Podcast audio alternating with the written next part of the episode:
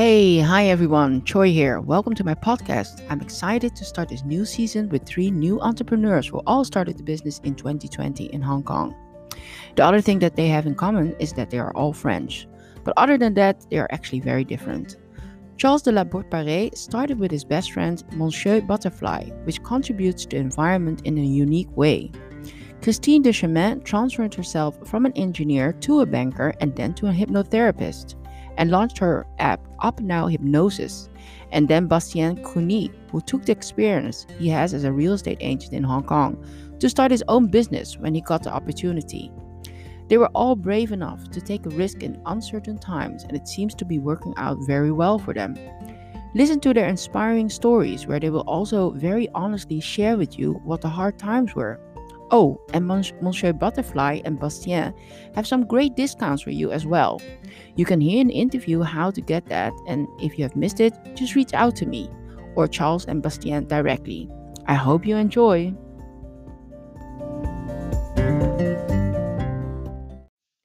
Hey, hello, Charles. How are you today? Hi, Chai. I'm very fine. Thank you. And you? I'm good uh, as well. Thank you. So, where are you right now? Well, I'm at home, you know, because um, it's a bit complicated right now in Hong Kong to to uh, find uh, bars where you can be silent and have the space to talk uh, as you wish. Yeah, that's true.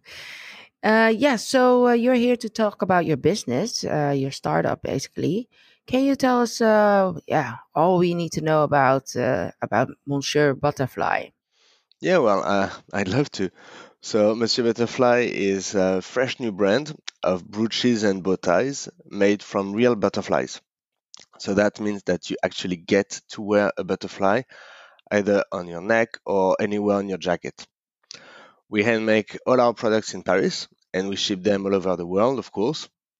Um, but, well, because I live here in Hong Kong, I naturally wanted to make Hong Kong our test market uh, because, um, well, I, I think that people in Hong Kong are willing to try new things and to welcome new ideas. So today we have a range of eight brooches and eight bow ties, and uh, we just started to create bespoke products for our loyal clients that want something a little different to make it even more unique. Um, as for the name, Monsieur Butterfly, well, it's um, it's a tribute to Giacomo Puccini's wonderful opera, Madama Butterfly, because I love opera all of our products are named after a masterpiece. So we have the Don Giovanni, for example, the Così, the Rigoletto, and so on. Mm. Yeah, and it is beautiful it's, and, and very unique indeed. So it's yeah, where did you get this idea? Well, I always loved bow ties. As far as I remember, when I started working in Paris, I was asked asked to to wear a tie, but instead I decided to wear a bow tie. So uh, then when I went to, you know, weddings, cocktails, ceremonies, I had to wear a bow tie as well, but I wanted something slightly different. So I started to wear wooden bow ties, so bow ties made out of wood. And well, with time, it became fashionable as well. So I had to move on to something else, and I tried uh, metal bow ties. Um, but yet, once again, this became fashionable, so I had to find something else. And in French, bow tie translates as butterfly accessory or something like that. So I, I thought, well, why not try a bow tie with a real butterfly? So I went to a great shop in Paris, uh, Rue du Bac, uh, that sell um, butterflies, and I told them that I wanted to buy a butterfly and just, you know, like glue it or sew it to my um, to my color, and and it would be wonderful. And the guy laughed and say, well, actually, for for I don't know if there is some wind or with you or with your chin you're gonna break it, so it won't work. So I said, okay, that's that's uh, very right. Maybe I should do something else. I should try to solidify it.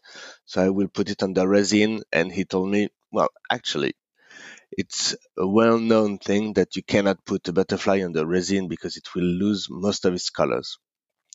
So I just forgot about it. And a few months later, I walked by this uh, same shop with my best friend, Augustin. I told him about this story, and you know, it was um, a bit like in the movies. Uh, he said, Well, it's not because somebody told you that it's impossible that we can't do it.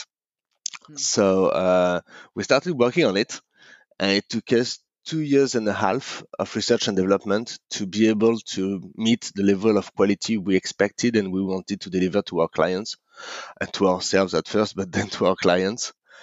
Um, and it still takes about one hour to to produce one butterfly, either in brooch or in bow tie, and it's all handmade in Paris by my uh, associate Augustin. So it takes a lot of passion, a lot of care, and that's why he he does it. And I don't because uh, I struggle to to to be as as dedicated as he is when he creates these unique products. Yeah, so he is taking part of the he's taking care of the technical part, and he spent like two and a half years finding the right formula to yeah make the colors as vivid as they are in the brooch, and and to Yes, yeah how to stick it absolutely. on there. Yeah. So if you go on our website, you will see um, one of the most famous butterflies that is called the Morpho, Mhm. uh, and it's a very met- metallic blue. It's it's kind of deep and yet very shiny. It's incredible. It's one of the most beautiful Mm. butterflies in the world. Actually, it does not have any pigment. It's just that it has some scales on the wings that are intricated in such a way that the light is diffracted and it produces the blue color. So more or less like like the sky or the sea. But it does not have the blue pigment as such. So that means that all the colors is created by the scales. So if you put some resin on it, then you will uh, smooth out the, the scales and you won't see any color anymore. So we had to find a way, and it took us, yes, as you said, two years and a half to preserve the butterfly while still respecting the scale and the shape of the wing. Yeah, wow, and it, it looks really amazing. I'm looking at it right now, and uh, yeah, I'm Thank sure you very that uh, much. people listening uh, they will will look at it because um, yeah, with, without it having uh, in front of your eyes, you yeah you don't yeah, you it, cannot imagine how beautiful it is indeed. it is. uh, So we, we try to to so during our shooting to to, to make it as beautiful as we could, of course, but Yeah, it, it's a bit complicated because it's, it's something that you have to see with your own eyes, especially for the one that I just told you about. The light plays with it. So um, if you see it static on a picture, it's not the same than seeing it in in real. That's very important. And once again, we are very happy because um, this product is unique in the world uh, and yeah. to such an extent that we are contacted right now by some jewelers, French jewelers, very big names that want to work with us because they want to include Oh, butterflies in their products, but they don't know how to do it. yeah. So also this technique is is something new. Yes, absolutely. Yes, Yeah, yeah, new. yeah. So yeah, so you and your best friend uh, figured out a way to uh, make a brooch and a bow tie out of it, and you have a website now, and, and with uh, different models. Um, yeah. So when when exactly did you launch your business? Um, so once we were happy with the um, um, quality of the product, we decided to create the Instagram and the website, and so we launched everything all together in August this year. So that's very new. Yeah. So very new. Yeah. And how how is it received? Uh, yeah, you're saying that the industry, the jewelry industry, already approached you. Uh, yeah. What about um, consumers Is, uh, or yeah, fr- friends, relatives? Well, So we were we were very surprised to see that the industry has contacted us uh, because we would Yeah. never have thought that we could work together. So we are very happy. Um, and as for the consumers, um, well, same thing. Um, um, it's a real pleasure. It's a real pleasure to see the traction that um, happens around this product. Every time I, I show it to some people, they well, they always like it, uh, if if Yeah. not more. Uh, I've shown it to some hotels in Hong Kong, and they want to do something with it. To some big distributors, and we are discussing a, a distribution scheme. so um, that's something that is new to me because it's the first time that I first that that I uh, create a company, and second that I try to sell something in a way. I always so um, my, my my background is mathematical, and I usually worked for large corporations uh, in data analytics. So that's uh, very new to me. The, the the idea to go and sell something to someone. So I don't know if people are always that happy and that nice to everybody. Mm. Uh, but anyway, I'm very pleased to see that every time I meet with people, um, something comes out of it.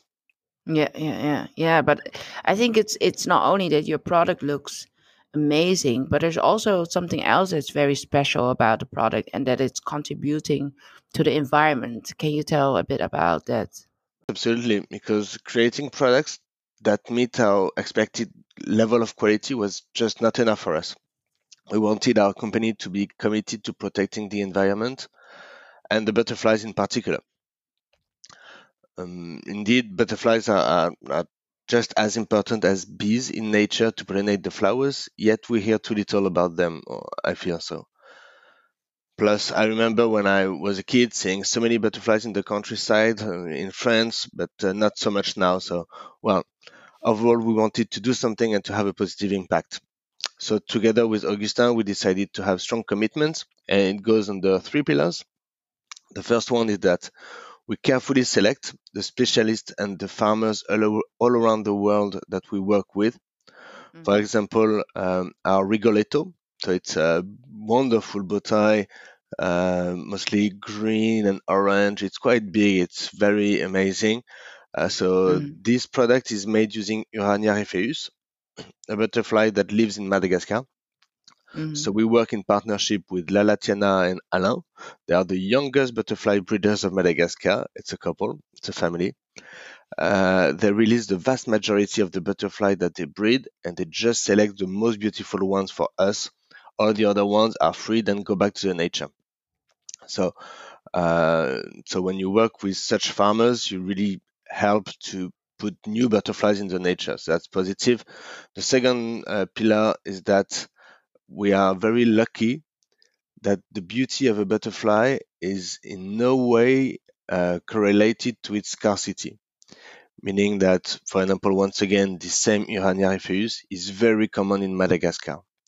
It's not because a butterfly is beautiful that it's rare. Not at all. Mm. In Hong Kong, we have uh, so a few weeks ago, we had a period with a lot of Delias. So it's more butterflies, uh, more or less a round shape, you can see on our website is very close to what we call the, the Così. Um, so that's a brooch. So you can see this, this, butterfly flying around everywhere in Hong Kong Park and stuff like that. Uh, we also Sorry, have which which oh the Così ah yeah okay Così. the white one with um yes yeah, with the okay, yellow with some, some and yeah. exactly. So the, ah, this okay. one you could see it all over the place in Hong Kong a few weeks ago. It was its season. Similarly, we have uh, the Norma, the Norma is also a butterfly that you can see everywhere. So we have it in brooch and bow tie. Uh, you can see it everywhere in Hong Kong. And for those who like uh, Southeast Asia, we have uh, in in in bow tie the Lakme, which is Graphium sarpedon, it's a butterfly that you can see everywhere in Vietnam. So, well, my, my point is to say that if you are looking for beautiful butterflies, they don't have to be rare. So, of course, we do not use any protected species and dangerous species. Of course not. We only use the very common ones. And then finally, we wanted to give back to the community. Um, so we decided to take a cutoff of 10% of our profits and give it back to to um, to an NGO in France that helps to preserve the butterflies in the countryside.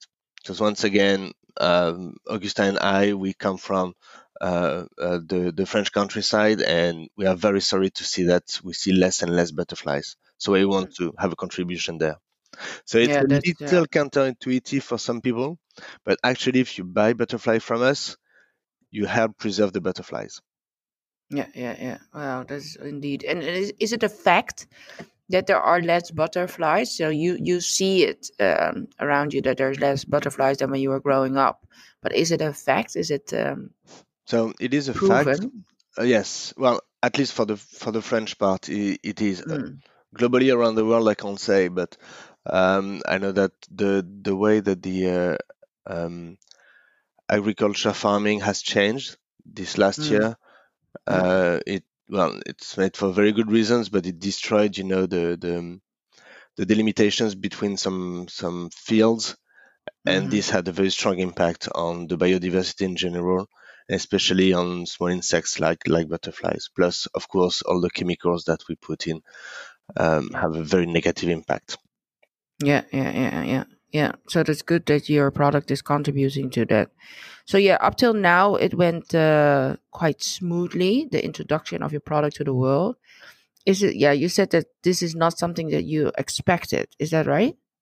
Yes, well, once again, I've me and well, my my friend and I, it's our first startup together, and first startup Mm. as always. So we don't have a lot of benchmarks, but we expected it to be uh, much more complicated um, in the way that when you go see, I don't know, a big distributor in Hong Kong, uh, sometimes, well, I, I, I just thought that they had so much to do all day long that they wouldn't care about us, but I can see that they have, uh, that, that they take a lot of time to talk with us and to discuss how, how, how we can work together. So that's extremely um, comfortable, just like for the distributors we have in, in Paris. Uh, Mm. and then when it is about meeting people, um, it it can take different angles. But what I like to do is going to parties or stuff like that, uh, wearing my product, and I can see that most people want to talk about it and and just asking questions, etc. I'm I'm not speaking about buying because that's different. I, my my first thing is that it's it's a great feeling for me when people want to talk about it because once again it's a product that came to my mind that we that we designed together with my partner that he creates on his own so already f- feeling some some traction about it is amazing and now converting that into sales is what's happening right now and that's an incredible feeling as well Okay, that's yeah, great. But what was harder than you thought? Um, well, what was as hard as anticipated was having the product that we wanted. And we knew it would be complicated, as I told you. It was it was told to us that it was impossible to do. Um, but so, that took us a lot of time, and uh, it was quite complex. But just as we expected, what was harder than than anticipated uh, was Instagram, actually. Mm. Oh, okay. Yeah, because we thought it it would be quite easy, uh, that it was a no-brainer to just take a few pictures, upload them, put, put on a little caption, and that's it. But actually, Augustin and I, we are not Instagram users uh, in our day-to-day life. Ah. So we don't know the codes, we don't know really how it works. So I had somebody to show me how to like technically do it. Yeah. But then now I know how to do it, but I can see the incredible difference between my Instagram account and other people's. It Yeah. it's like it's kind of a personality in a way. Augustin and I are engineers and we are not really creative, we are not really artists and, Yeah. and you can see that. So uh, I think one of the um, one of the thing that I learned um, from this experience is that when you're an entrepreneur, you have to always make a choice between doing the doing the things on your own and outsourcing them. Mm. Of course, you're never the expert about anything, so the ideal would be to outsource everything. But have you have as you have a limited budget, you have to make your calls and say, well, on this part, I it's so costly that I need to do it myself. But on this Mm. one, I think the impact I can have by paying an expert to do it on behalf of me will be Mm. greater. So it's the kind of course that I do on a daily basis. For now, I feel like Instagram is not the the um, the most important channel for us to get our products discovered. So Mm. it's not my top priority, but in the coming months, I will need to hire someone to do it for me because, well, as I told you, we took a lot of time to meet the level of quality we expected for our products. Now we need to meet the level of quality we expected for Instagram. Yeah, yeah, yeah. Social media is here to stay. Yeah, for sure. Yes, absolutely. Yeah. But that's also exciting, right? As an entrepreneur, that you are forcing yourself to learn new things all the time. Yes, absolutely. Well, you have to wear hats, uh, different hats all day long. You start the day being a CRM manager, then you're doing some administrative stuff, then you go to an event and you're a salesperson. It changes it changes every day and every hour of the day. So it's a bit scary at the beginning, but then it Mm. teaches you how to um, trust yourself as well Yeah, yeah, uh, yeah. and test new things. Because as I told you, I come from large company background, so the way I'm used to do things is to validate everything by um, a few people. But here I can't have anything vali- validated by anyone. So I have to validate everything Yeah. my own. So Yeah, it's yeah, it's yeah. very exciting but very frightening at the same time because you have an idea and you can't really talk about it uh, and you just say okay so I'll just do it. Yeah. Yeah, and you were talking about uh yeah, not having the budget always to hire experts to help you. Yeah, how how do you uh, finance your your your startup? Uh was it hard? Um, until recently, um, I I worked for once again a big company. Yeah. So um, similarly in France, my my associate Augustin still works for a big company. So what we did is that we took a, a, a cut from our pay and just put it in the company because we are not creating an industry. We, I mean, so the the the, the funding part is quite limited. so we decided to do it ourselves and to not raise any funds so that we would still be uh, owner of 100% of the shares and that's that's what we've done so every month during two years and a half we put some money in it and it it it was enough to start our product now maybe it will be different because um, well if we want to move to the next level we, we might need to have some infrastructure with us and that is costly or to find another ways to work but i think Yeah. that in the future we might want to look at different options Yeah, yeah, yeah. Okay, yeah. So to the next level and then yeah, things will change a bit. Um yeah. So yeah, you are in Hong Kong and uh, you started here uh, to sell your product. How is it to be in an environment doing sales where you did not grow up? um so yeah obviously i did not grow up here i grew up in in paris but um i always loved asia and i always knew that at some point i would work in asia and i discovered hong kong during a business trip Oh, and I just fell in love with, with the city. So I came back to France, I resigned, mm, and I came here to find a, a job, uh, which I did. Uh, and so I really came here because I wanted to.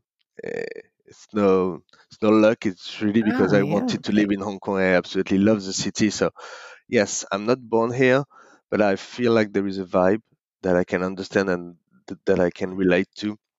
Uh, so I, I'm not worried at all. And well, as we're just starting, we actually created the infrastructure in France because it was easier. So believe it or not, but when you're really like creating a company in France, all the taxes and stuff like that are proportional to your sales. So if you just want to create a structure without sales at first, just to have something, it's mostly free in a way in France, whereas in Hong Kong you have like fixed fees.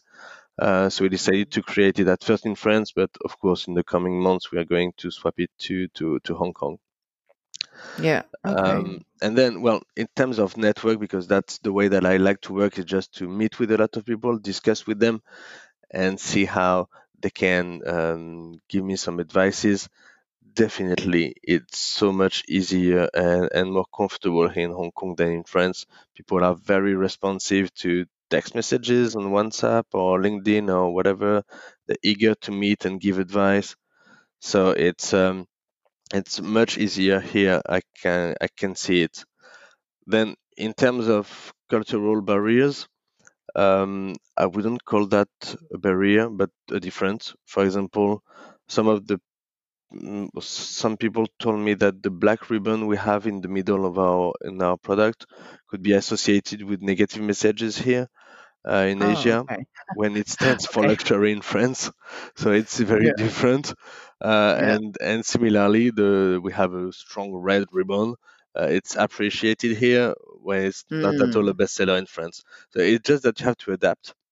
Yeah, yeah, Uh, yeah. Oh, that's interesting indeed. Yeah, and yes, absolutely. So it's also a way to learn a, a new culture by developing a product, adapting it to a culture. That yeah. uh, yeah, I, I really appreciate that.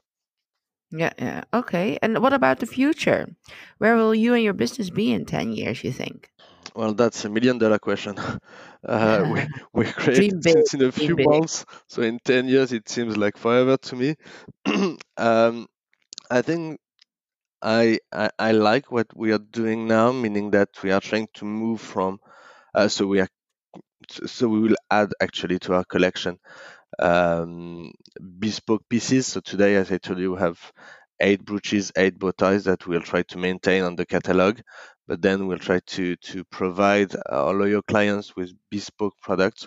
That already started, and it's quite funny because some people tell me, "Well, I love this butterfly in particular because I remember seeing it during my uh, my my well I don't know the the day I met my husband or something like that. And I and I and I want to wear it. So I have to find a way to to ethically uh, source it then do it. And so that's that's very um, uh, interesting process to do Mm, we're trying as well in the high end part to to change the black ribbon with gold so mm, that's a test that we are doing right now. I should have the results at the end of the week. That's very mm. exciting for me. So we are trying to like to to have some novelties around it. But then in 10 years, I I have no idea. I guess we'll need to work on different products. Yeah. Uh, but which one I don't know. I think that I I like working with animals, um, but I don't know if I want to do it uh, forever. Uh, Mm. it's kind of a modern cabinet of curiosity in a way with handmade high-end products. I think we will work something around that. Yeah, yeah, yeah. Yeah. Okay. Yeah, there's a lot of possibilities for sure, but I understand that your head is already full from what are you going to do in the coming months. So, yeah. But do you think you'll still be living in Hong Kong in 10 years from now? Well, I would love to. I Oh, mean, okay. I, Yeah. I, I, once again, I really came here because I wanted to. I'm not disappointed at all, even though I have to say that I arrived two years and a half ago. So I, I, I had a taste of what Hong Kong was like two years and a half ago, and it changes um, um, a lot, let's say, uh, Yeah. with with what happened here and now the COVID.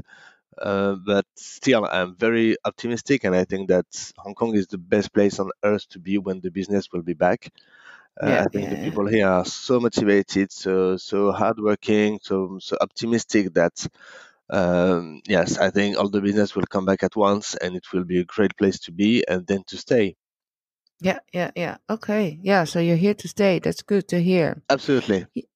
And yeah, last but not least, where they can can they find you and your products? And are there any special promotions? So, um, um, as I said, we are working now with some distributors. So I, I cannot give any names, and I cannot say that we will be distributed um, at special places. So for now, what I do is that you, you have a look at what at my website, Mhm. and then um, on my website, if you want to, you can just send me an email, and I will be delighted to come to your place and show you our products. So that's the way that we work. So it's more like an exclusive kind of distribution for now uh, but I really like it. And um, if you want to order uh, from from the website, you can just input the the coupon podcast, so P O D C A S T, um, in in uppercase, and you will have ten percent off. Oh, that's amazing for Mm, uh, yeah for the audience. So, yeah. Mm. Okay, and uh, yeah, maybe it's also good to mention your Instagram handle and your website.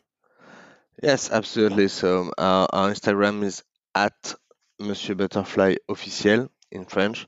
So um, and on here you will see some some of our products and and some suggestions on on how to wear it. Indeed. Yep. Okay.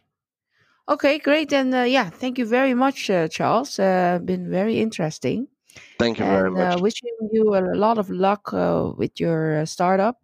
And uh, I will check in with you a couple months from now or a year from now to see uh, where you're at at the with your Cool. business. Great. Yeah. Great. Mhm. Okay. Thank you. Bye, Charles. Thank you very much. Bye bye.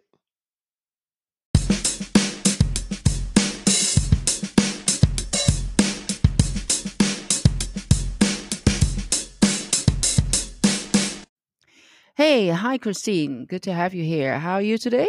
Hello, hi, Troy. I'm doing fantastic. I hope you're doing as well. Oh, that sounds really good. Yes, uh, me too. So, yeah, you're here to tell us about your business. So, yeah, please go ahead. What, when, where, what's the status? Okay, let's get started. So, I opened the first hypnotherapy center in Hong Kong and I offer in person hypnotherapy sessions. And we expanded our services by launching the first self hypnosis app in Asia called Up Now. We did the launch last year in April. Oh, yeah, that's a good timing. It was, it was a good timing. Yeah. So, um, and what is the status? How how was the app received? Well, we have a lot of downloads, a lot of users, uh, more and more reviews, positive reviews, and we are very delighted to see how this app is changing people's lives. Uh, it's really, you know, our purpose um, is to really help people live a healthier and happier life. And I think with this app, we have been able to touch many more people than just the Hong Kong population. And it's very important to us. Yeah, maybe it's good to know um, what hypnotherapy exactly is. Can you explain a bit about that? Yeah. So, hypnotherapy, hypnosis, I'll use both words interchangeably. Um, it's a state of focused awareness, which has very interesting properties because in that state, you are more um, likely to accept suggestions. And let me tell you about how I discovered it because it's not something that I was familiar with, of course. Um, I started my career as a rocket scientist. I was a mechanical engineer. I was looking after planes and helicopters. And later on, I became a banker. I became a risk manager. So I was, you know, working for a big stretch of my life in two areas which are very quantitative with uh, you know a lot of hard data and facts that backed every one of our decisions. And later on, later in life, I discovered that um, hypnosis, hypnotherapy were used in France by hospitals, surgeons, in operating theaters, by psychologists, and by dentists. And I was really intrigued um, true to my scientific spirit of inquiry, I decided to investigate and see what this is all about. Yeah. And I discovered that it was hypnosis, hypnotherapy were used for pain management. In operating theaters, now in France, you have hypnosis supplementing anesthesia and in some cases replacing it. Mm-hmm. So that was very, very interesting for me to see that medical practitioners in France, who are very conservative, by the way, and I say that because coming to Hong Kong, where there are so many alternative therapies, when I say alternative, very alternative. Yeah. Um, doctors. So you're referring to Chinese medicine more than not not necessarily. No, I wouldn't say um, Chinese medicine, but other things like Reiki, for instance, which I discovered oh, yeah. here. Uh, yeah. I, have never had a session personally, but I've heard about it a lot um, because it's in magazines, it's in you know very famous blogs here in Hong Kong. Mm-hmm. So it feels that it has become mainstream. Maybe it's a wrong perception, but coming back to the you know to the French system, those doctors are very conservative. They are going to use something if mm-hmm. it works, if it's efficient, and if it makes sense financially. And that is exactly what hypnosis does. It's mm-hmm. better for the system, the medical system, because it's cheaper at the end of the day. Mm-hmm. It's better for the surgeon. It's better for the patient. So when I discovered that, I thought I had to really understand what it is about. Uh, that is part of my training. Uh, how do we make a plane last longer? A part of a plane last longer? How do we make a plane uh, fly? And mm-hmm. so I, I, I, studied hypnosis, hypnotherapy in France, got a diploma there, and added some more certificates mm-hmm. um, from other places, uh, you know, the UK and the US. And I mentioned that because uh, it's important to understand that this profession is not regulated uh, completely. I would, I would say actually in Hong Kong, even the psychology profession is not regulated. Mm. So anyone, I would say, oh, you can actually call yourself a psychologist, um, even though you don't have a psychology degree. So there is this terrain here in Hong Kong. So in my case, I wanted to have a diploma. I wanted to have the right credentials because I want to make a, a difference in people's lives. Um, that's what I did. Yeah. Okay. And um, yeah, so you started your own business. Uh, how how is that going? Um, yeah. uh, ex- Besides the app, you're also doing hypnotherapy one on one Yes. in Hong Kong. Yes, I do. And I've been very, uh, I've really been lucky to work with a wide range of people from s- executives to uh, C, you know, C-suite executives to athletes, um, mothers to be, individuals from all walks of life. Yeah. Uh, and that's very important for me because I think that this method, which is still misunderstood in Yeah. Hong Kong, not so much in other parts of the world, for instance, in France, um, we need to educate people on what it is, what it isn't. Uh, and uh, that's what we've been doing with our local um, clinic in Hong Kong, our local hypnotherapy center. Okay. And uh, yeah, I can imagine that people uh, can react skeptical to it if it will really help and, and will benefit them. What do you say to people who are reacting like that? So most of the people who come see us, they have already done their research. hmm I would say um, there's a lot of word of mouth. So they know someone who came to the center and therefore they were recommended, you know, they, they, they were advised to come and see us. So, um, and they were also told what was a session about because one of the biggest misconception around hypnosis, and I would say this is a fault of the media and um also movies, people think they're going to lose control. They're going to blank out. They're going to, you know, sleep. That's not Mm. true. And um, I often have people say, "Oh, that's that's in- that's interesting. This is a very very pleasant state, peaceful state to be in because you're very relaxed. Um, you are in that state of relaxation when you activate the parasympathetic system. That should be the state you should be in most of the time. But in our modern times, people have forgotten that they are mostly stressed. So um, that's what we do. I mean, most of the people who come again are did their research, know what they want to do, and for some of them, they have tried many things before it didn't work. Hmm Yeah.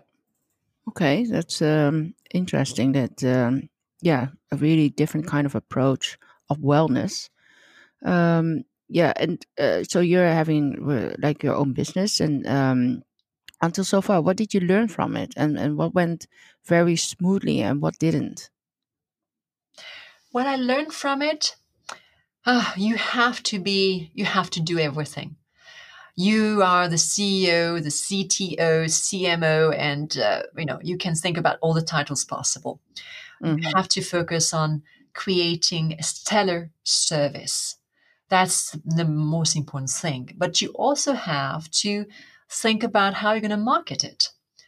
Um, Hong Kong is a very competitive place, and that means you have to stand out.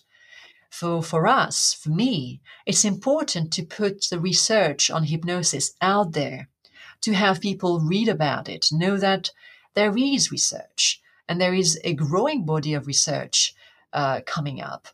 Um, for instance, I don't know if you're familiar with that, but we've started to understand the brain a bit more since um, the advent of the fMRI. Mm-hmm. Was it was created, I think, in 1990, and so it's not that you know it's about 30 years, right? Yeah. Before that, we have the EEG, but the EEG was not giving you spatial data. The fMRI is giving you spatial data. Mm. So it tells you exactly where the molecules of oxygen go and which part of the brain is active or inactive. And so, thanks to that, we've been able to actually prove that in that state of hypnosis and hypnotherapy, people are not sleeping and the brain works differently. um, it's like a yoga for the brain. I like to uh, actually illustrate this this way. Uh, we know that yoga is pretty good because you need to stretch, right? When you are s- sitting the whole day, um, you create an imbalance in the body. So you need to use that. So, you know, so I'm a research officer, I'm the marketing officer, I'm the executive officer, and I'm the PR person too. So you have to do everything. Yeah, yeah. That's uh, yeah, yeah. You're not the only entrepreneur that's bringing that up. Um, yeah. So and um, uh, yeah. So you are in Hong Kong, like you're saying, um, and it's it's it, yeah, different culture here. How they approach uh, alternative uh, methods. Uh, is that is that particularly hard for you to be in a place to start a business where you did not grow up? I would say Hong Kong is a wonderful place to start a business. It's pretty easy, right? Setting it up takes uh, you know a few days. I've heard it takes longer now is because of COVID. Um, so it's easy to start a business. What is more more difficult is to grow the business, Hmm. and it's not about the cultural barriers or the language barriers. You have you know a large population of English speakers here. Um, you have I think the customers, people, people in Hong Kong are very stressed out, and there is a huge stigma uh, around mental health in Hong Kong more than in China, Mm. which is very interesting. So, um, what I found the most the most difficult part, I think, was because it's a small place, you need to have a network. And when you're a newcomer, you need to take time to build that network. Mhm. If you've been here for a long time as an entrepreneur, you have a very good head start because Yeah. you know exactly who to approach. Um, you know, in, in the media industry, for instance, and you understand how it works. Let me give you an example. Uh, because I, you know, we do also have, uh, you know, some involvement in the US market, of course, with the app. Mhm. I think it's much easier for me to get into the media in the US than it is to get in the media in Hong Kong. Mm. And when I talk about media, I talk about, you know, uh, famous blogs and uh, other other media. Mm. Um, what I was um, I was very surprised to discover that for ninety five percent of the media in Hong Kong, you have to pay for the placement. Mm. So what you feel uh, is, you know, when you read something like, oh, the best, whatever, the best, the 10 best something, um, this is a placement. It's not, it's not something where people has really gone and investigated the 10 best places for that.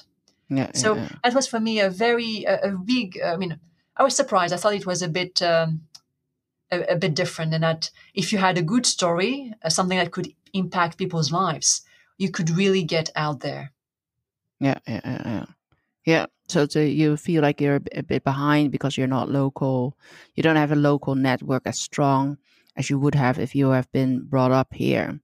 Uh, But but you I, don't need yeah, to be brought up here, Choi. You just need to be to have been long enough here Mm. to understand how it works and and to find the entry points. It's not just it's not about not being local at all.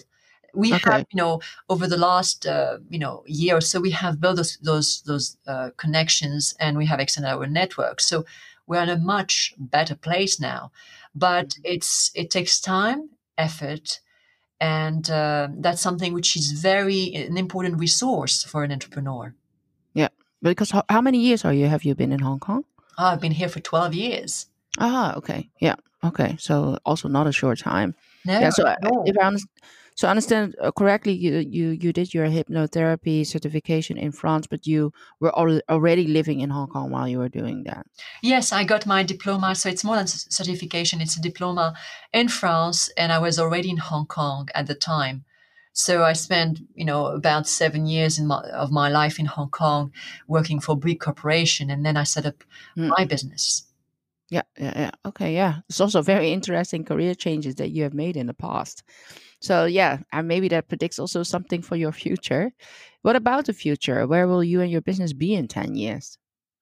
10 years from now, Renewed Edge and Up Now are leading providers of mental health services globally, helping people lead a healthier life and also a happier life and achieve peak performance. Yeah, that's a great dream, uh, or that is a great uh, wish to have for your business. I think, you and, know, and, yeah. and worldwide, for the people, actually. You know, our motto, our purpose is to help people partner with their minds. Yeah. And yeah. that's the promise of hypnosis. Yeah. Yeah. To achieve a better result. To, yeah. To unlock your potential. Unlock I assume. your potential.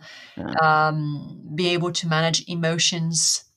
Um, yes, tap into your potential. That's very important. I think is going to be the defining theme for the next decades for the majority of us. Yeah. Yeah. Yeah. Like I said, yeah, wellness is uh, sure going to develop further uh, in the near future. And I think that's also what the pandemic has uh, taught us that, yeah, this is a very important part. Absolutely. Yeah, so I can imagine that the audience are interested uh, in you and in your product. So, uh, where can I find you? Well, you can find our app on the upnow.com website, UPNOW. We have a face, Facebook page as well, uh, and the handle is UpNow Hypnosis, one word. And for our local uh, hypnotherapy center here in Hong Kong, you can find us at renewed-edge.com. And the Facebook page is uh, facebook.com forward slash renewed edge in one word. Yep. Okay, great. Then thank you very much, uh, Christine. Wishing you, you, and your Joy. business uh, well. Yes, And, thank you uh, for having me. Yes, and I will check in on you uh, a year from now or so to see where you're at. That's it. Let's do that. Okay. okay. Thank you. Bye, Christine. Bye bye, Choi. Thank you. Hey, hi, Bastien. How are you today? Hello, Choi. I'm doing good, and you? Yeah, I'm very well as well. So, yeah, I'm excited to uh, hear all about your business. Tell me what, when, where, what's the status? But look, f- thank you, Choi, for having me today. Um I mean, so basically, as a bit of background, uh, basically, I'm the CEO and founder of a company called BC Advisory in Hong Kong. We are a property agency specialized in uh, commercial office leasing. Uh, so, as a bit of background, it's been a bit more than five years and a half that I work in commercial real estate in Hong Kong. Um, I mostly do office leasing for my clients that are SMEs and MNCs in Hong Kong. Mhm. Um, so I previously worked with a company called Tuspark, which was a, a big Chinese firm, and then I moved to Colliers International, uh, where actually I met you at that time, uh, Mhm. and where I relocated your office, if I recall properly, about a year and a half ago. Mhm. Uh, so uh, I created BC Advisory in July 2020. It, it was very random Mhm. because I helped a friend moving to a serviced office. And when I asked for the commission to the service provider, they mentioned I need a company uh, for them to send me the money. So Mm. that's how basically it started. So because I was fully licensed already by the estate agent authority in Hong Kong, it was just a formality to create the, the company and then being able to to make business. Um, so because with my previous job, I was already well connected with landlord and uh, serviced office and co-working space all around Hong Kong. Um, it just made sense to me to focus more on the serviced office and co-working space part because of what happens in Hong Kong with the COVID-19. Um, so I'm, I'm now focusing my effort on clients who are willing to relocate to serviced Mhm. office. Um, with employees working from home, the companies do not need big office anymore, and they Mm. better save money on rent and move to serviced office so they can focus, they can spend their money on another thing such as marketing or recruitment or whatever they want.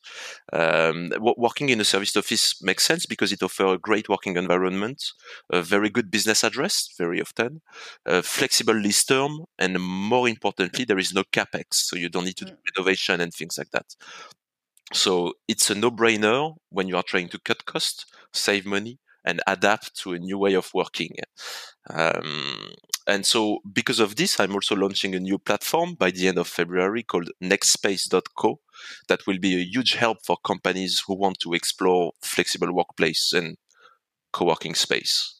So basically, that's it. That's about my business. Oh, okay. So it's a bit of a consequence of the pandemic that you see that companies need this flexibility, and to save on uh, lease costs. So, um, yeah, and the trend to have a shared workspace was, of course, already upcoming. So it's yeah, these two things combined is making uh, giving a lot of potential for you. I understand. Uh, totally, totally. It's uh, that that's basically I just seize the opportunity. Uh, it's really an opportunity that I see. Um, I think we are still at the beginning of the co-working space and service to cease. We've mm. seen that uh, business model like WeWork is not working because it costs so much money and just it doesn't generate enough revenue. Uh, yeah, yeah, so, yeah. so, that industry is going to change again. So it's still the beginning. I'm onboarding that train. I think it's the right train. Uh, let's see what is going to happen. But uh, it's very, very exciting. It's a very exciting market uh, that I I'm, I'm kind of passionate about it. I could talk about it for hours, but uh, I'm sure we don't have time for it. So let's let's go to the next question.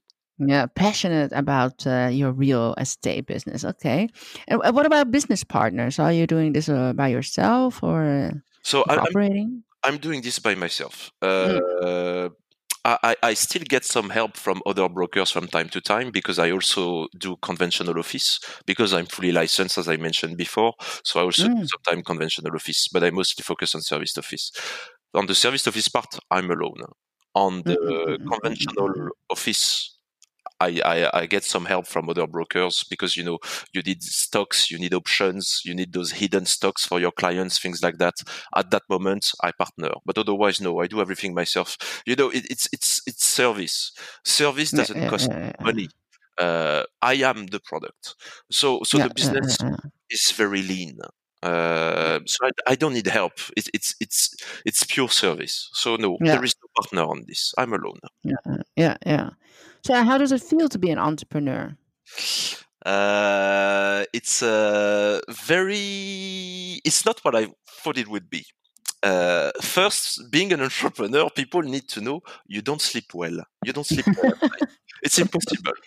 Uh, you have so many things. You have to be hands-on on everything, on accounting, mm. marketing, mm. project management, yeah, yeah. Uh, customer relationship. You have to do everything. So basically, you yeah. work.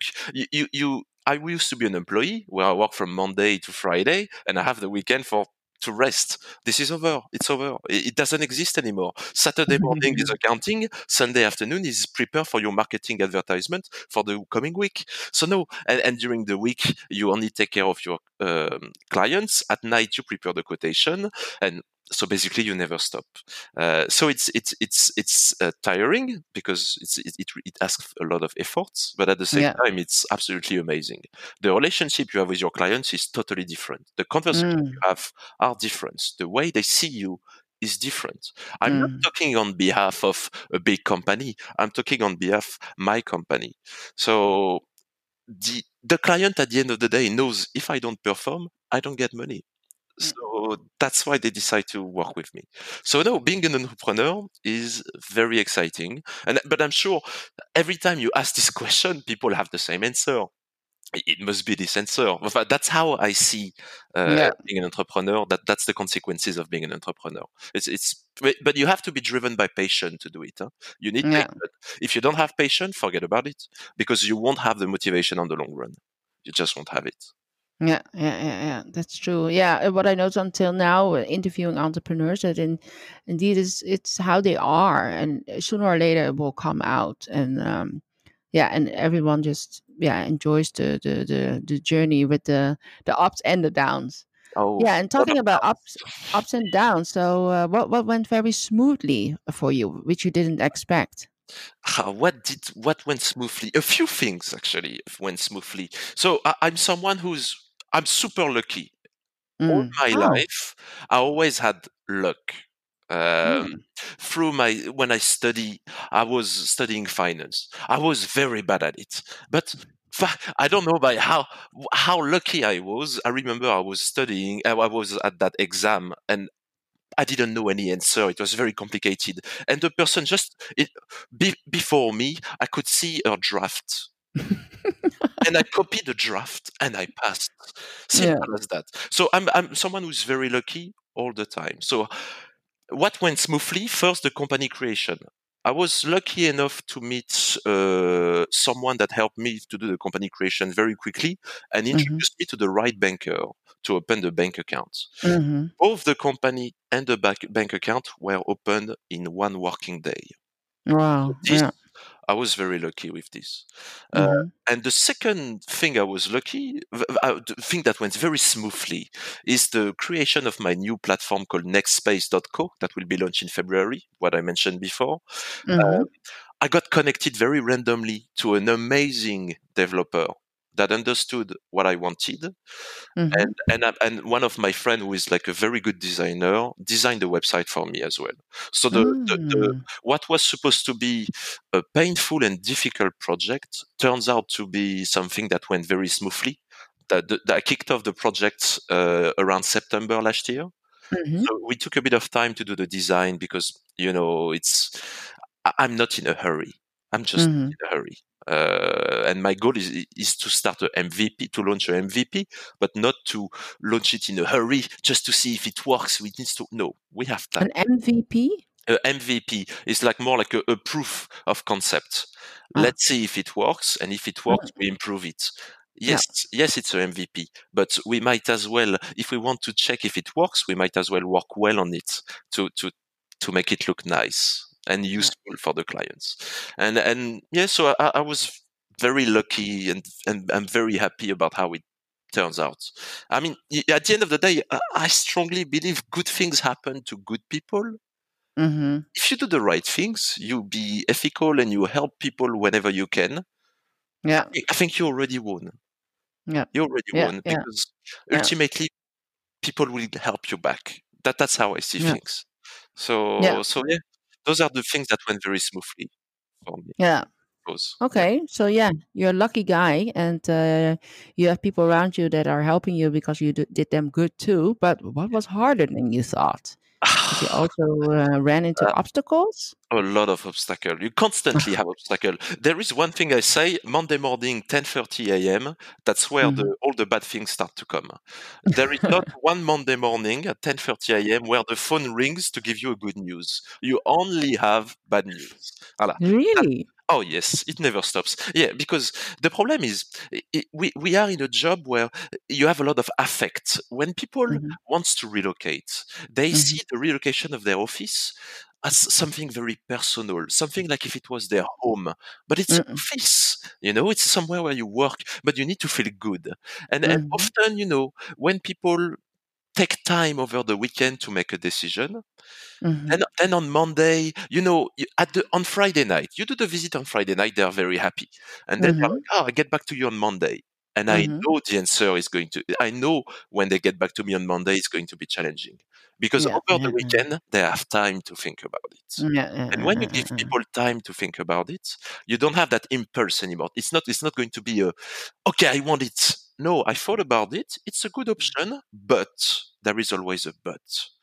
Mm. And so that's why nah, Monday morning is usually not a good day. So it's it's one of the hard things that happens. Yeah. Uh, Yeah. Maybe it's a sales thing, indeed. Yeah. Right. yes, Yeah. yeah, but Yeah. being an entrepreneur is sales. It's only sales, right? Yeah. So at Yeah. the end of Yeah. the day, yeah, that's, Yeah. that's the thing. And and I guess the the second thing that is harder than I thought is the peace of mind that you have Mhm. at night time and what I mentioned during weekend. You, you constant you constantly think about the business. Mm, mm, mm, uh, mm, you mm. know, Yeah. how, how can I improve this? How can I improve that? Oh, Yeah. I forgot to call him back. Oh, I need to do this. I need to do that. That invoice, that receipt. It never stop. When you're on your own, things are just different. And the, the worst Yeah. thing is if you do not perform, you get nothing. You know, it's not like you get a salary at the end of the month. This is. You only get you you, eat what you kill, basically. Uh, uh, Uh, uh. it's a Yeah. very very More basic thing. challenging. Yes, Yeah. yeah. So so that's the I guess that's something that I didn't have in totally in mind uh, when I started the business. Uh, but I guess now that's the price to pay to get in to be independent, and it's okay.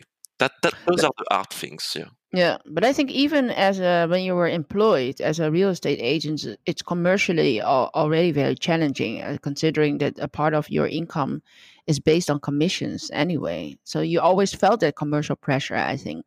Correct, but it's uh, it's a different type of pressure because you have the support of the big organization that is behind Mm. you.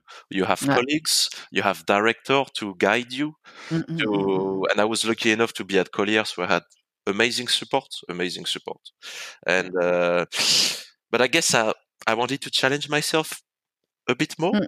and Yeah, that, that's why I'm I'm here today. Yeah. yeah, yeah. And how about fundraising and budgeting? Um, okay, so two questions in one. Uh, let's start with fundraising. Oh no, let's start with budgeting. Mhm. Uh, budgeting. Uh, budgeting is more important actually. Uh, so basically, as it's service, you don't have much to budget. You have client expense, which are basically lunch, dinner, drinks. You have uh, transportation. You have operation, such as like you know company secretary, accounting. You have marketing because you need to bring traction to your website. You need to get new inquiry. You need to feed the pipeline. One of the way to get a better pipeline is to do some marketing. Marketing is actually the main expense, the main thing I spend money on, um, because the cost of acquisition of a client is expensive. Mm. But, but I need this because I'm alone. I can't do everything all the time, right? There are some Mhm. days I dedicate to business development, but Mm. The problem is I only do one day and a half of business development per week. But I'm, I'm missing three days and a half of business Mm. development.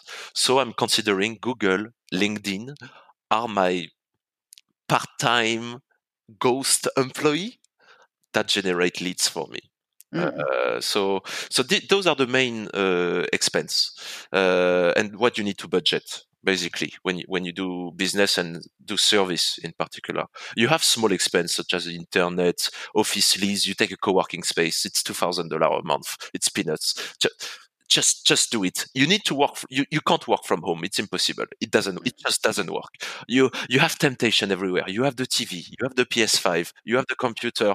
You are ah i need to do groceries i need to do this i need to do that. No forget about it. From Yeah. 9 to 6 at least be somewhere else. So you have to spend an extra $2000 in rent in co-working space but at the end of the day the value it brings to your business is so much that that $2000 you spend in rent is meaningless. Mm. it's meaningless. Mhm, mhm, so, so mhm, that's how i budget things. Mhm. um, the, the funny thing is when I budgeted the expense, I also budgeted from uh, July to December a potential uh, revenue. Because if I have expense, I need revenue as well. And I was Mhm, totally wrong, totally wrong on my forecast. I mhm. didn't expect. I, I kind of I, I did. You you take my forecast, my revenue forecast, you make it time two, and that's what happened in 2020. Wow. Uh, you cannot forecast revenue. It's, it's especially at the beginning. It's very complicated. When you Mhm, do service, uh, doing office leasing is a one shot. Okay, I find a client, I relocate the client, I get the commission. The next time I talk to the client is in one year, two years, or three years, and it mhm. doesn't mean in that one year, two years, or three years, it doesn't mean he's going to move. So, so it's very difficult to to forecast. And the Mhm. re- also the reason why it's becau- difficult to forecast is because in real estate, you can start the week with nothing in your pipeline, Yeah. finish the week with 10 new leads that are Yeah. coming from your business development, from the marketing, from your friends, from someone you met at a bar. Simple as that. So it's very difficult to forecast. However, I still have very ambitious targets for 2021 Mhm. uh, because I believe I, I, I really believe more and more companies are going to shift to Yeah. service office, and uh, so I mean, you know, I, I did a forecast. Uh, I'm very confident I will reach that target I set up, um, and and I secretly hope I will do a time two again on the forecast. Secretly hope. Yeah. Yeah. I Uh, can imagine that would be amazing. yes. So so that's that's in terms of budgeting. This is my answer hmm for fundraising I, am not doing any product. I, I, I, once again, I'm the product, right? So Mm-hmm. I could get fundraising to actually. I got someone offered me some uh, f- um, to seed to offer me some seed funding to get my first employees, uh, accelerate the development of the business, get Mhm. more marketing, and see how it goes. Um, I, I'm not really convinced. Uh, I, I have to do it this way. I don't feel like giving 20% or 30% of my company in exchange of 300, 500,000 USD is going to Mm. help me a lot. Mm. I, I don't need it. I, I don't think I need it. I, I might as well take one more year to reach that Mhm. 300 or 5,000 USD of revenue uh, instead of giving away uh, some of my companies just to get a boost. I don't need that boost. I don't think so. Uh, I, I've been thinking about it, but honestly, I, I don't need it. Not yet. Not yet. Later. Yeah.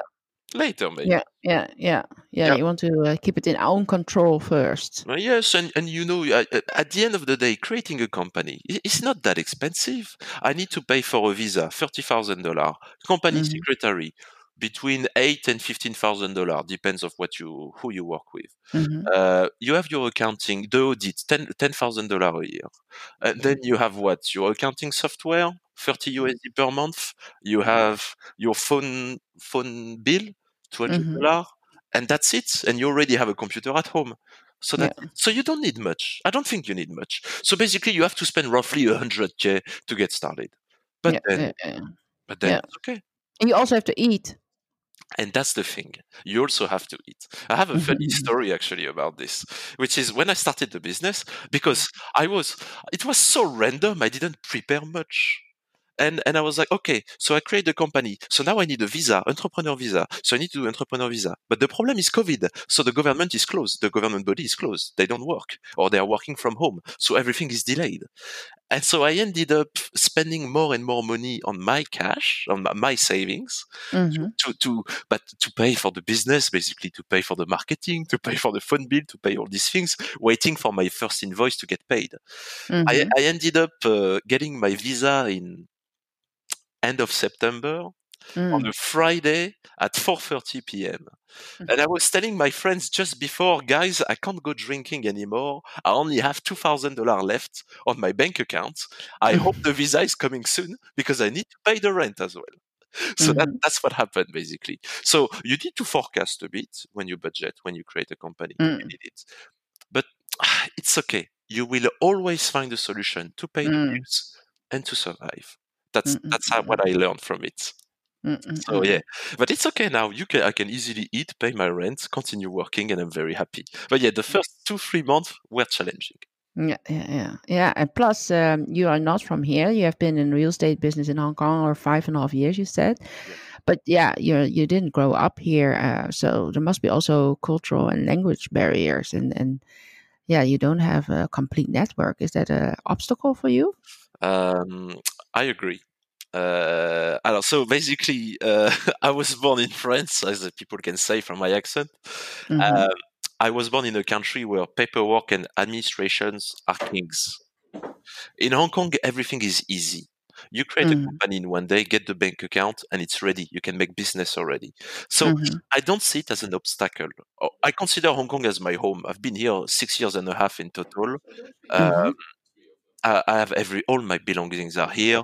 Uh, my friends, uh, everybody is here basically. So Hong Kong is my Mhm. home. The only obstacle, you're right, is the language barrier. Because I don't speak Cantonese and I'm a very bad expat of uh, the immigrants because I didn't learn the language. Mhm. You, when you don't learn the language, you you basically uh, limit yourself in terms of network because you can't Mhm. access a certain part of the population uh, that will be very helpful for your business. So this is the main obstacle I meet uh, so far. Uh, but beside this, I, I I mean because of my I have a lot of friends who are from Hong Kong. My girlfriend is from Hong Kong, uh, so I understand the culture very well. Uh, Mm. I'm, very respectful in a general way. Uh, I'm working sometimes I partner with local people as well. They all that mix of people taught me so much about Hong Kong, the culture, the people, the city. Uh, so at the end of the day, the only barrier I have is the language. Uh, Mm-mm. I mean, the rest is everything is so transparent, so Yeah. easy. Mm, everybody can everybody can do it as long as you Yeah. speak English, of course. But everybody Yeah. can do it. Yeah. So that's the main obstacle. Um, I mean, the, the, when you look at the legal framework, it's, it's very easy. It's extremely easy. It is extremely easy, very transparent. Uh, Yeah. there is no uh, a, a small, small. Um, how do you call it? I don't know. Small lines at the bottom of the document that Yeah. says Yeah. Yeah. extra things. No, Pretty there's no straightforward. it's very straightforward. So no, the only obstacle is the language. It's the language, and and now the it's it's also the COVID. COVID is a huge obstacle, but it's an obstacle not only for me as a foreigner; it's for everybody. Yeah. Everyone. Yeah. Everyone needs to readapt, change the way of working, uh, find new approach to get to clients. Voilà, But I thought that COVID is not only an obstacle for you, but it's also accelerating your business because you're providing them a solution uh, which is more attractive during these these these times. course. Totally, totally, totally. It's a Yeah. mix, actually. I- I- Yeah. In, ev- in Yeah. every opportunity, you have challenge. Uh, Yeah. An opportunity uh, arise because there is something that comes that is a challenge. Uh, of course, uh, the product I sell, I know will work. I, I'm convinced it's going to work. I mean, it's a no-brainer. But it's just uh, how to get in touch with clients when they work from home it's always the challenge, right? You you don't have the cell phone, you send email, you call the direct line, they don't pick up, even though most Mhm. of the people are technically on Skype all day long or on Microsoft Teams. You know, sometimes they don't pick up if they don't want to. They're at home. Can you Yeah. blame them? No, you cannot blame them. You Yeah. cannot. So that that's the main challenge I face. Yeah. I face. Yeah. Yes, it's reaching clients sometimes is a bit challenging. But Yeah. and Yeah. at the Yeah. end Yeah. of the day, You're not in an office. Yeah. I Ah, understand. yes. Yeah. And, and office leasing is not the main priority, even Mm. though office is the second biggest expense for a company after salaries. Yeah. Yeah. It's, yeah. it, it's still not, I mean, you change office every one, two, three years. You don't change it every month. So Yeah, yeah, it's yeah. not a So you only have one opportunity in a in a certain time. Yeah. exactly. And if you if you call them too much, they won't like you anymore. Yeah. So Yeah. Yeah. to find the right balance because you call them when they are at home, they are in their private cocoon. It's Yeah. alas, Yeah. That's different. Yeah. So they're not so open for uh, for business uh, for for these kind of yeah. exactly. Yeah. And what about the future? Where The will you be in your where will you and your business be in ten years? Um, been 10 years, uh, look, I mean, I, I can tell you it's going to be a huge success. I'm extremely Mm. motivated. I'm actually going to recruit my first employee in February. It's going to be amazing. Uh, Mm. I'm, uh, I mean, it's going to be a huge success. It must be a huge success. There, there is no other way anyway. so, but Mm. I, I, I, I- I mean, the, the, the co-working space, the, uh, even the real estate market for commercial leasing in general is evolving. It's very Mm. difficult to forecast where I'm going to be in five and 10 years with hmm this business. Um, I But you believe, you started yeah, your business in Hong Kong, so yes. will you you uh, you do that also because you foresee that you want you will stay here. You won't stay here. Alors, so uh, I, I I'm very happy in Hong Kong. I, I love this city. I love the people. I love everything. I love the dynamic. I love being able to go on a hike in the morning, beach in the afternoon. I think it's amazing. hmm But uh, uh, I also traveled a lot in Asia, and and there are other countries that are also very appealing to me. Um, especially to raise a family, because you know I'm arriving at the age where building a family makes sense. hmm Um, I want to stay in Asia for sure. I want to have a foot in Hong Kong because it's a it's a love and hate relationship, but more love than hate relationship. Uh, so being in Asia for sure, maybe Vietnam, Malaysia, uh, Mm. uh, emerging country that is going to be very dynamic in the coming few years uh, would make sense as well for my business. Uh, the goal at the end of the day, in ten years, five, in, at least in five years, is to be everywhere in Asia. I want my, Yeah. my I want my platform to be available for everybody in Asia, and maybe even mainland China if it's possible. Yeah. So, so basically, that's where I see myself in five years. In ten years, Uh, maybe in a multi-million dollars mansion. Who knows? After I sell the business, I don't know. But Mhm. uh, but I can tell you, in a few years at least, I will be still be in Asia, continuing my business uh, Mhm. in the on the battlefield, hustling and uh, convincing clients they need to work with me because Yeah. I have a unique knowledge on the market. Yeah. that's it. Yeah, no, I will make sure that I will check in on you to see where you're at in uh, in a year or so from now. Uh, I'll probably still be in Hong Kong in a year or so anyway, so Yeah. it's okay. yes. Yeah, so I can imagine that uh, people are interested in uh, engaging you to help them with moving office or also uh, your shared office solutions. Where, where can they find you? So um, they can find me on my existing website, uh, Mhm. bc-advisory.com. Uh, you can just drop us an inquiry and I'll reply very quickly. Um, you, you can reach me uh, on, on our the, every- all the contact details are on the website basically. Um, and there will be, as I mentioned to you, uh, the new platform coming soon called nextspace.co. Next space in one word Mhm. uh, co co uh, Mhm. and so basically everyone will contact me uh, after they heard me on your podcast they will get a 10% rebate on the commission my company receive so basically Oh. yes so that that's that's the goal That's, right uh, so yeah. but you need a Oh. promotion people need the promotion i think it makes sense we are in difficult time um, i believe the agent has to ca- kind support kind of support the client when they move Mhm. so Mhm. ten percent rebate is basically the cost of moving. Uh, yeah, it covers the cost of moving for a company, a medium-sized company.